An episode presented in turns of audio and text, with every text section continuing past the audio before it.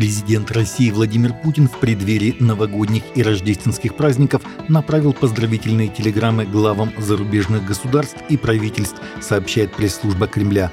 Владимир Путин поздравил с Рождеством и наступающим новым 2024 годом глав зарубежных государств и правительств, говорится в сообщении на сайте.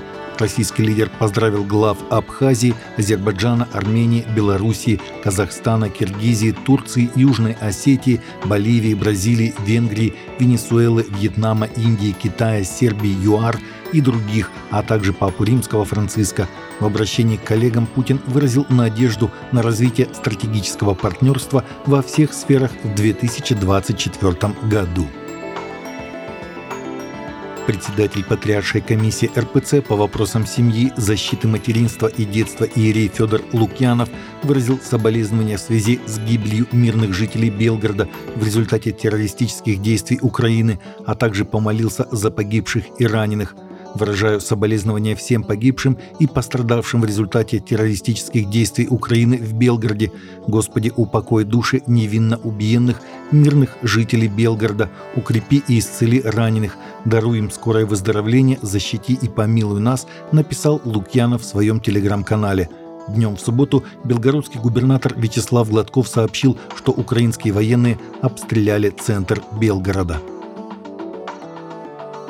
Молодежная конференция с вызовом, который звучал как «Пришло время этому поколению в Европе объединиться и искать лица Божьего, потому что Бог еще не покончил с Европой», прошла в Польше. Конференцию под названием «Конференция Возрождения-24» проводила движение Возрождения Европы с 28 декабря по 1 января на арене Таурон в Кракове, Польша.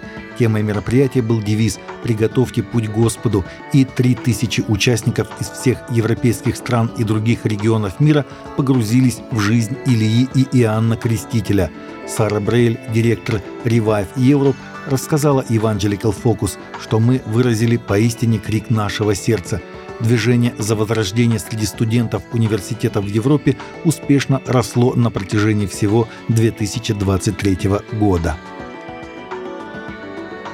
Самой продаваемой книгой в 2023 году была Библия, но вы, скорее всего, не найдете ее ни в одном списке бестселлеров, пишет Кристиан Хедлайнес. Причины этого разные, но согласно в Нью-Йоркер Библия является самой продаваемой книгой года каждый год – Подсчитать, сколько Библий продано в Соединенных Штатах, практически невыполнимая задача, но по самым скромным подсчетам, в 2005 году американцы приобрели около 25 миллионов Библий, вдвое больше, чем самой последней книги о Гарри Поттере, говорилось в статье 2006 года в The New Yorker.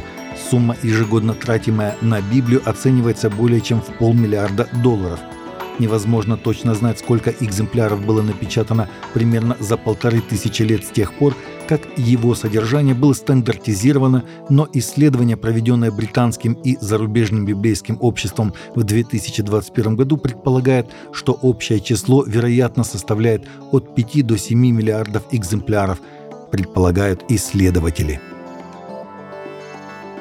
Официальный аккаунт государства Израиль в соцсети X опубликовал видео на Рождество, которое опровергает популярное утверждение у зрителей на ТикТоке, что Иисус из Назарета был палестинцем. В 30-секундном анимационном ролике Иисус с каштановыми волосами и красным поясом реагирует на рассказчика, который заявляет «Иисус был палестинцем». Иисус отвечает «Э, а что такое палестинец?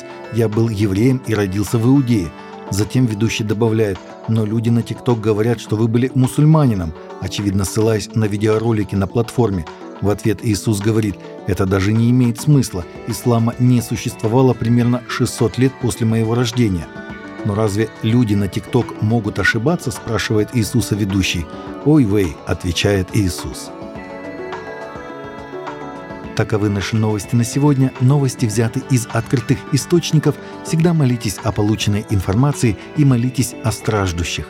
Радио Пилигрим поздравляет вас с Новым годом!